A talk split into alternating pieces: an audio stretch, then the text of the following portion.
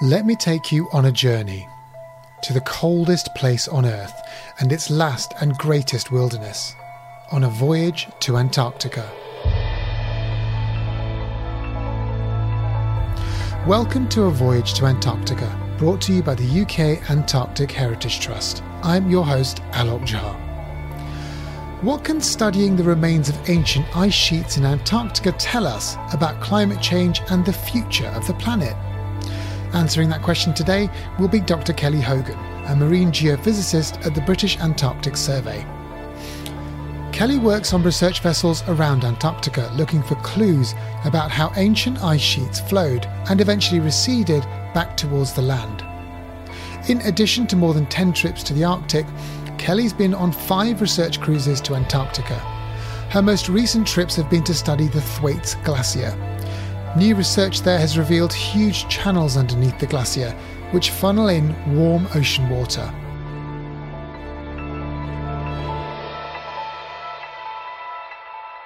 How did you come to become interested in Antarctica? Where, how did your career take you there? I think the first thing that sort of pointed me in the direction of Antarctica in particular was um, was during my undergraduate degree, which was in geology um, at Oxford, and there was a guest lecturer there, a guy called Gary Wilson, and he had done fieldwork, terrestrial fieldwork, so on land fieldwork in Antarctica lived in a field camp, studied the rocks there, but also what the rocks meant in terms of what the climate was doing. So how cold it was and when it was when it was warmer. And he showed us this sort of glimpse of um, glimpse of Antarctica and glimpse of the questions relating to how the climate behaves there, how it controls the ice, what the feedbacks are for the whole global system. And I just thought it was absolutely fascinating. Um, and that was really that was really the bug for me. What, what was it about the uh, the stories you, you got told there? Was it um, the was it the science itself, or was it the sense of adventure and the, the idea that you uh, would be having to go to somewhere which which very few people get to go to? Yeah, I think it's hard to uh, it's hard to pretend that the sense of adventure isn't isn't a factor. But I think in terms of the science, what really caught me was that there was still quite a lot of um, unknown questions uh, to answer in, for Antarctica. It's obviously quite a hard place to work. It's very far away. Uh, it's very remote. It's hard to get to. It's hard to access the things that you want to study because a lot of the things you might want to study are under several miles of ice or under several miles of ocean. Um, so it's it's quite tricky place to work, but it's but the questions are so big and so global and so important. So it, it sort of seemed like a place where we could still do a, a ton of work and um, and really important work, and there were still a lot of questions to resolve. So tell me, what was the first time you went to Antarctica? The first time that I went to Antarctica was actually during my PhD studies, and it was in 2007. And I was asked to join a research cruise, really as a as an extra pair of hands to look after some of the geophysical instruments on board while they were surveying. Um, and that was my first, yeah, my first visit to Antarctica. We um, we actually visited one of the big UK research bases, which is called uh, Rothera Research Station on the Antarctic Peninsula. Um, and so we actually got to get off the ship and land, and that's quite a big thing if you work on ships. Sometimes you can do whole cruises and never never step onto um, onto the land or onto the continent at all that you're studying. And so that was really a phenomenal experience. And then we went off and, and did our work offshore there, it, which included using um, a very early uh, ROV, a remotely operated vehicle, to send it down to dive down to the seafloor and study lots of different things from geology to biology. So it was really a fascinating cruise. You are a marine geophysicist. So tell us um, what, what one of those um, scientists does.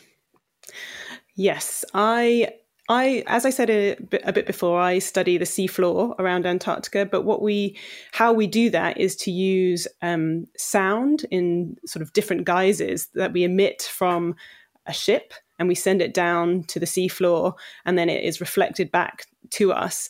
And you know, we use a variety of different frequencies and different instruments to to study different things. One of the main things that I look at is the shape of the seafloor and how that's been sculpted and shaped by ice in the past. And how we do that is to send a sort of fan, if you can imagine a fan of sound going down to the seafloor and then coming back up to the ship and and recorded um, you record the time that it comes back up to the ship and then as you the ship moves along you sort of map out these features on the seafloor sort of in 3D because this fan is moving back and forth you can imagine it like you are mowing the lawn with your lawnmower. So you're going up and down, up and down, and sending these pulses of sound down to the seafloor, bringing them back, and then recording the depth down to the seafloor. So you eventually get this big 3D map of what the seafloor looks like. So, but instead of instead of a lawnmower, you're using um, sound waves to to sort of sweep across the uh, the ground, as it were or, exactly. or the seafloor rather. Um, so yeah. once, when you as you build up this three dimensional map of the seafloor um, and understand what's down there, what what is that telling you? How is that feeding into the sort of larger picture of the continent? Yeah, what it tells us is how ice flowed and moved around and behaved during full, what we call full glacial periods. Um, so the last one was the last glacial maximum, it was about 20,000 years ago to about 10,000 years ago. Um, and and what happened then was that Antarctica grew out um, onto the sort of shallow seafloor around the continent, um, and the ice grew out from Antarctica and and flowed over it.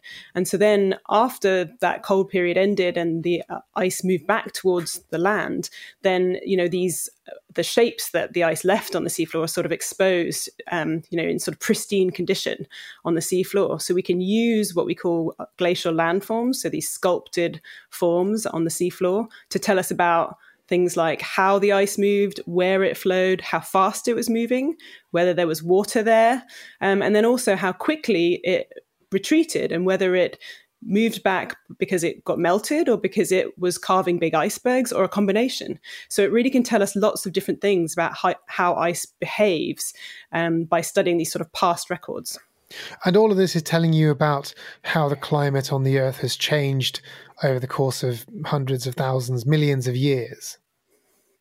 Yes, that's right. I mean, the seafloor around Antarctica and what I've just described tells you tells us most about the most recent time that ice grew out over it. But you can look further offshore as well, and you can look and you can drill down into the piles of seafloor sediment, so just muds and sands, um, and you can get uh, a record of those going back through time, and you can look for things like um, the last time there were these big uh, releases of icebergs from Antarctica, and they drop a very special kind of um, debris to the seafloor, and so you get these records of um, of armadas of icebergs uh, leaving Antarctica during you know when you have one of these big events when um, when ice is lost from Antarctica. So you can get these records over yes thousands to millions of years if you go a little bit further offshore than than than right where I was just describing. Actually, that's a good question. How far back can you piece together the past using this method? Well, we you can use various seafloor records to go all the way back to the first time there was ice on Antarctica, and that's about 35 million years ago. So you can get these use these deep sea records to um, to basically measure the amount of um, different oxygen isotope ratios in that, that are caught up in the um, some of the bugs that live in the ocean and then they die and they fall down to the bottom of the seafloor. Um, and the ratio of these different oxygen isotopes tells you also actually about the volume of ice that's on land. So you can go basically all the way back to the start of um, ice on Antarctica.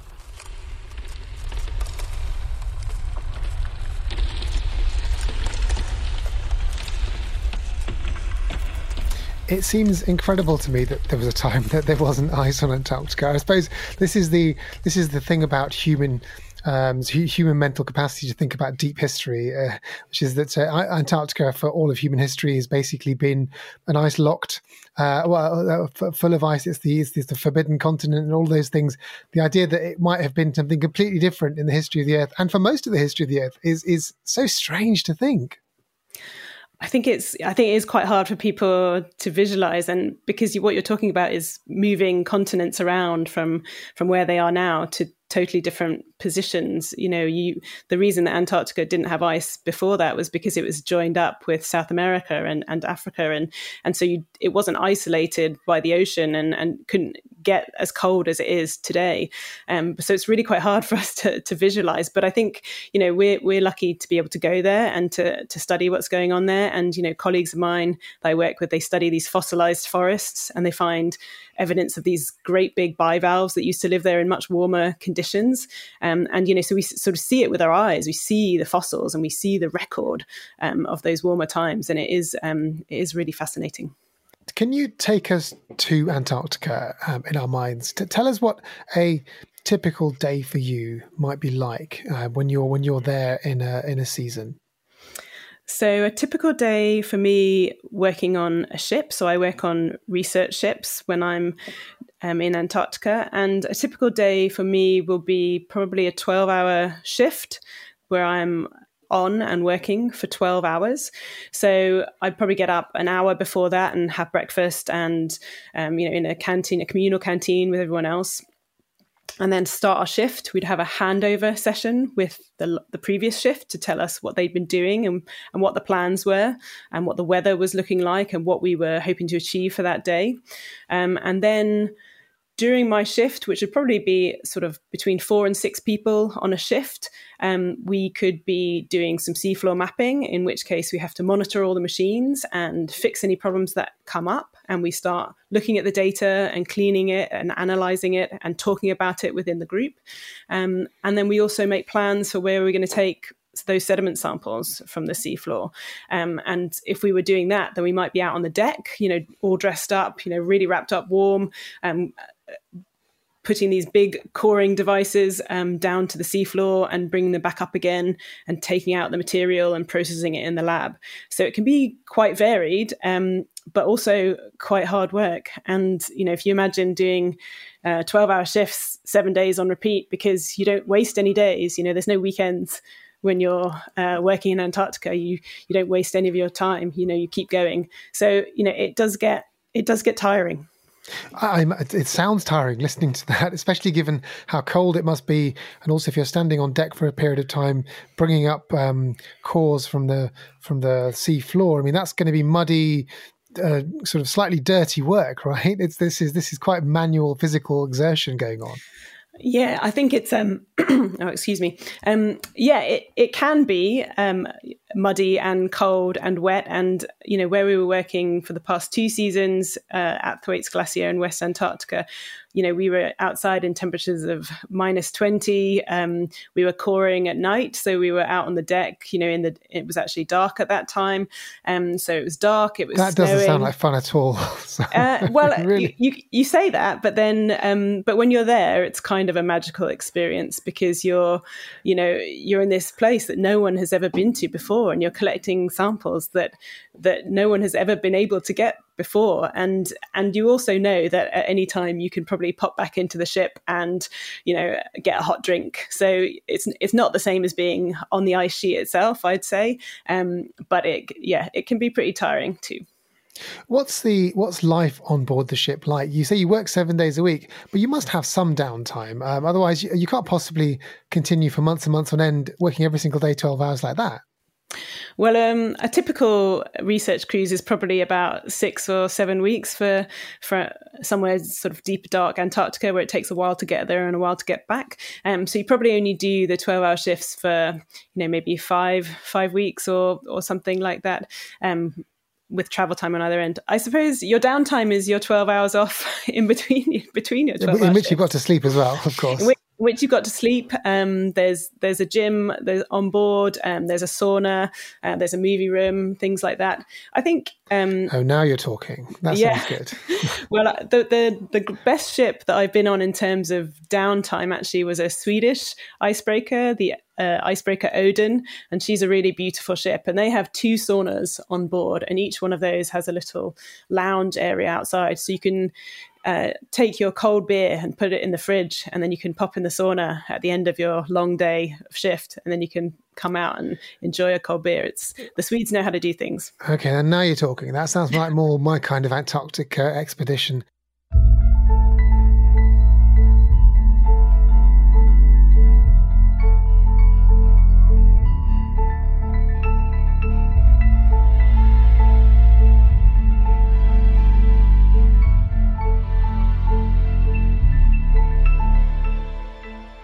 There's that cliche that goes around, isn't there, that we know less about the sea floor of the Earth than we do about the surface of the moon. Is that true?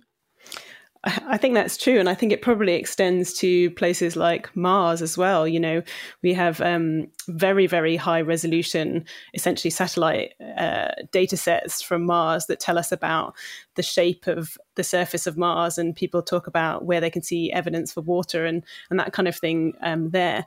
But it's much harder to do when 70% of your planet is covered in in water you know we, we don't have that kind of resolution of the seafloor we have to we still have to go out and um, make our measurements from ships to be able to make those 3D maps of the seafloor on Earth. So, so we do know a lot, a lot less about about that than certainly the Moon or um, or Mars. But but we are getting there, and there are some big global initiatives actually. Things like uh, Seabed uh, 2030, which is uh, a global push to get all nations to be mapping the seafloor whenever they can from all of their vessels and to build up that uh, the picture of the seafloor your research is part of a suite of things that go on around Antarctica, um, around you know climate. Um, research on climate, research into wildlife, um, physics research looking for neutrinos in the South Pole, all sorts of stuff goes on um, around and on the continent. Um, and I just want to know could you just put your piece of it, the idea of understanding the seafloor in this way, how does that fit into the sort of history of scientific research on the continent? Since the 19 well, since Scott's expedition, when they took scientists um, and explored, and and they were actually doing geological studies and making geological maps at that time. Um, but you know, uh, the British Antarctic Survey has been sending geologists down to Antarctica since um, you know the 1950s or so, and you know they but they were moving around on land and trying to get rock samples and trying to map you know the, the outcrops of the of the mountains you know what the rocks they could see with their eyes um, so if you think about where where does mapping the seafloor fit into it, um, we really didn't have the tools to be able to do that really efficiently until sort of the early 1990s when um, when these sonars that are called multi-beam sonars that send this fan of sound down to the seafloor and back again became more widespread in in science vessels. Um, so so even though you know we are there's a big drive to collect this kind of data now, um, and it is really important to understand the sort of long term record of what's gone on with ice in Antarctica. Um, you know, it's actually a fairly new science, and the, the pace of technology and our technological advances is really helping with that. And probably we can talk more about um, autonomous vehicles and, and the future of that kind of science as well. Well, let's talk about that because it, you, you, mentioned earlier um, ROVs, these remotely operated vehicles, which is one of the first things you had to look after when you went to Antarctica um, for the, uh, in, in, 2007 was it? Um, yes, that's right. So, so just tell us where that's how that technology has come along because you know the idea of measuring things um, in very harsh environments like Antarctica has really been helped by essentially by robots and with machines that can sort of you know dive very deep, sort of without putting human human life at risk. Yeah, we are entering um, a, basically a new technological era in terms of what we can do um, in marine environments in places like Antarctica and, and in polar regions. Uh, I think I could I could just compare what we did in 2007. So the remotely operated vehicle that we had there with us is called ISIS, which is a bit of an unfortunate name now. Um, but but this vehicle was is tethered to the ship, so it has a cable running back to the ship. So um, you know you have to you have to stay within a certain range, and you are limited by the length of cable that there is. Um, it was quite hard to independently locate the ROV. So it's quite hard to, um, you know, put a gyro compass or, or, an instrument on the ROV to know exactly where it is. So then it's quite hard to locate where you are actually doing your mapping and where you're working. Um, and you know, there's there was a lot of technology that you need just to keep the ROV running, and you need big cameras if you want to see anything. A large part of what we were doing there, oh sorry, not not just big cameras, big lights, because there's no light obviously um, under hundreds of meters of water, and so you know these these um, ROVs, well, it had a lot of a lot of lights, a lot of cameras, and then you're trying to put science instruments on there as well. Um, and now, you know, what we're looking at is being able to send things like um, AUVs, so autonomous underwater vehicles. So they're not tethered to the ship. There's no one driving them. You basically program it to go where you want it to go, um, and then you use put it into the water from the back deck of the ship, um, and and off it goes, and it runs its you know runs its course. Um, and and they have a lot of really um, amazing technology on board to avoid icebergs. And if they do see an obstacle coming up, they do sort of um, they do little loops to avoid them, and then try to come back on track. Um, you know they have sort of different options uh, of what to do if if they run into too much trouble. They basically surface or, or come back to the start point. And all of these things you have to think very carefully about that when you're in an environment with with huge floating icebergs that have, you know, uh, keels, or so the bottom bit that floats into the, uh, or is points down into the water that's sort of tens to hundreds of meters deep. Um, but we're but we're now able to send those off and they can go underneath these floating bits of ice where we can't get to on a ship. And they're very hard to access from the surface as well very dangerous places to work if there's a lot of crevasses. So we are really entering a, a whole new technological era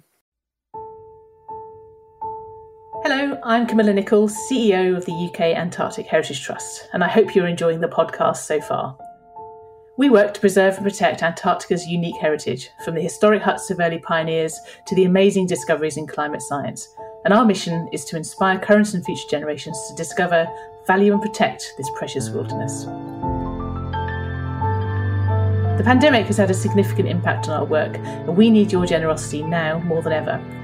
Find out how you can help save Antarctica, protect our planet, and even adopt a penguin at ukaht.org or search for the UK Antarctic Heritage Trust. Thank you and enjoy the rest of the podcast. And so, what kinds of things are you finding out? I mean, we know you, have described uh, already that to m- mapping the seafloor is useful to understand ancient climates, and that helps you uh, to see where the ice has been. Um, so, uh, in this sort of rapidly increasing data collection phase uh, of this of this research using these autonomous um, robots. I just wonder what, what kinds of things are you discovering that um, what, what, kinds of um, discoveries are, are, being enabled by it all. Yeah, we're um, you know, we're, we're although there is a, a, big push to use these new technologies. We're also quite careful. They're all they're very expensive. All of these bits of kit, and so um, we're really targeting things that are really going to help our drive our understanding forward of these environments. Um, maybe I can just give you an example from the big project that I'm involved in now, which is to study uh, Thwaites Glacier in Antarctica. It's called the International Thwaites Glacier Collaboration. Um, and so we've been on two research cruises down to Thwaites Glacier in West Antarctica to study this this particular glacier because it's losing ice so rapidly um, and and at an accelerated rate that you know people are very concerned about its future. Um, so what we do is, uh, you know, what we've done with some of these autonomous vehicles is is send them underneath the ice to places that we can't get to, and what we're trying to do with that is to measure and to understand where warm ocean water is getting underneath the ice and getting to where the ice rests on the seafloor and is doing its most melting. Because if you understand where that melting is happening and how warm that water is and how it flows and how it circulates, then you can put that into your sort of computer model that's trying to do a prediction for how it will behave in the future. The other big thing that our project um, is looking at are to make these sort of longer term records of change for Thwaites. So we know from satellites that, uh, from satellite data sets, that how Thwaites has behaved over the past sort of 30 or 40 years. But beyond that, sort of on, you know, sort of 100 year timescales, we don't really have a good record. You know, we have no observations of what Thwaites was doing then. Um, so, what we want to do is to use the geology of the seafloor and these records that we find just offshore from Thwaites Glacier to tell us how ice um, at Thwaites behaved in the past. So, was it always um, chucking out lots of icebergs? Was it always being melted a lot by warm water? How has the warm water changed? How have the pathways of that warm water changed? In understanding all of those things, what, what can we learn about how our climate might change, um, given the sort of the, the, the stresses we're putting it under? Yeah, I think that's a really interesting question. I mean, I think that one really important thing that the geological record can give us is an idea of how the planet behaves when it's left to its own devices. So when it's naturally changing due to um, things like the amount of um, solar insolation that we get due to the tilt of the Earth um, and things like that. So there's a, there's a natural variability in the Earth's climate um, that we can study from the rock record and from deep sea sediment cores and things like that. Um, but now we've sort of, um, you know, the, with what we're doing right now with greenhouse gas emissions and uh, climate change, we're sort of perturbing that system. So what we can get from looking at geology is is some some idea of the boundary conditions of how quickly uh, things can change or how slowly they change. Um, and then we can compare that to the rates of change we're seeing you know, either in temperature or in the amount of ice lost or in the amount of melting um, in Antarctica. And we can compare that to what would happen naturally. And we can really get a good handle on um, you know on how that might how ice might behave in the future. Can you tell us what the most surprising thing is that you found on the seafloor? I think probably the most surprising thing that we found um, in in my particular research was when we were at Thwaites Glacier two years ago, and it was a really crazy year because for the first time um, in during our the living record, you know, during people's memories, we were able to get really quite close to um, to Thwaites Glacier. So the sea ice that was there and has been there every year since man has has been at Antarctica um, had broken up, and we were able to access an area that no one had ever been to before on a ship. Um, and what the measurements that we made there showed us that the seafloor was several hundred meters or 100 to several hundred meters deeper than we thought it was. Um, and that was based on sort of using gravity models to, to make a model of the seafloor. Um, and what that means is that if you think of um, you know 100 meters, so the length of a football pitch, deeper than than you thought it was before, and you think about how much more warm water might be able to get right up to the ice and might be able to do that melting, then you're really you know that's a big error bar that we had. Um, and I think you know that was the first time that we that we'd been able to map that area and, and to see exactly what um, what the shape of the seafloor was underneath this really really important glacier. Now, uh, all of this uh, information that you're finding, all of these surprises, all of these things that um, sort of feed in to our understanding of ancient seafloors, how do, uh, do, do scientists also use this information to um, adapt and improve the models for current climate and future climate? I mean, can we use that in, in, in that way too?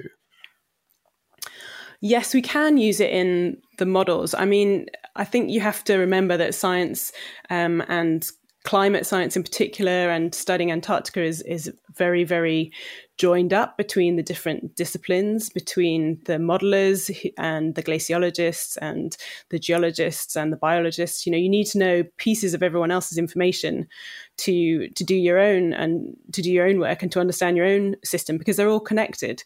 Um, so there's two ways that you can use the sort of seafloor information that that I get in my work um, in models. Um, the first is to use that that those new maps of the seafloor, of the depth of the seafloor, as a boundary condition for the model. So if you were running, you know, looking at how much water was getting into Thwaites Glacier um, using the old bathymetry, or, which is the water depth, um, you would obviously have a much different uh, outcome versus the new when you could get all, a lot more water on this on this deeper um, when the seafloor was a lot deeper. The other way that we contribute and help models is by looking at the layers of sediment that we find on the seafloor, and that gives us records of um, how ice behaved in the past and how quickly some of these changes happened. And it's quite important to tell a modeler and and a computer model of how ice behaves, how quickly things can happen. If you don't have any upper bound or lower bound of how quickly or how slowly some of these processes can happen, then the model could run away and be unrealistic. So you know we're providing those those really important boundary conditions on how things might behave and also what the seafloor looks like. And that those things are really important to get right before you even start doing the modeling. I just wonder if uh, we always ask the same question to all our interviews at the end, and so this is, I'll ask you as well. Why does Antarctica matter to you? Oh, that's such a good question. Um, I was thinking about it this morning, and I think, you know, my, my best answer is that um, is that it is such a pristine um, an amazing environment. Um, all of it, you know, the the ice that's there, the ecosystems, that the animals that live there, um, the ocean creatures that live there. Um, you know, it's it's this pristine, amazing, beautiful environment that we, um, as a planet, really have um, committed to protect but it also really responds to what we are doing to the rest of the planet. You know what we've seen with how um, how much more ice is being lost um, in Antarctica now versus 30 years ago. Um, you know it, it, responds, and you know even though every, we think everything's um, quiet and still and nothing happens fast there, it really is responding to what we're doing um, to the rest of the planet. And I think you know that's that's what keeps my attention and my effort um, with it, with Antarctica.